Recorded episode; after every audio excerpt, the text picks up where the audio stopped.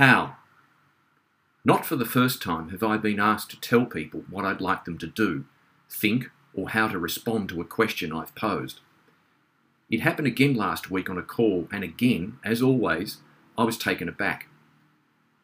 I've always been of the view before, during, and after my Dale Carnegie training days to ask questions instead of giving direct orders. For 20 years, sometimes twice a week, I'd teach the Dale Carnegie course in the evenings after work. The course was based on Dale Carnegie's remarkable book, How to Win Friends and Influence People. A research study conducted by the US Library of Congress ranked Carnegie's volume as the seventh most influential book in American history. A colleague, Beverly, at my first agency, D'Arcy MacManus and Masius, where I also met my wife, told me over lunch one day at her home, do yourself a favour, consider taking the Dale Carnegie course.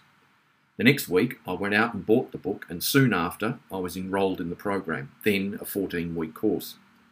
That led to my 25 year association with Dale Carnegie, now in three countries. So, possibly for the first time in my life, I will tell you what to do. Go do the Dale Carnegie course. Talking about influence, the Dale Carnegie course continues to have a profound effect on my life.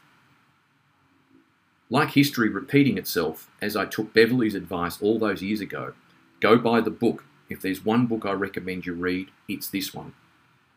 In these straitened times, the lessons Dale Carnegie offers are timeless.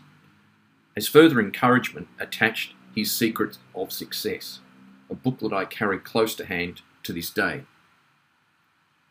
Over coming weeks, Think Piece topics will include the business of physics, lessons from China surrounding the pandemic, and a piece entitled Jeepers Creepers, which contains some tips on how to avoid eye strain. Have a great day.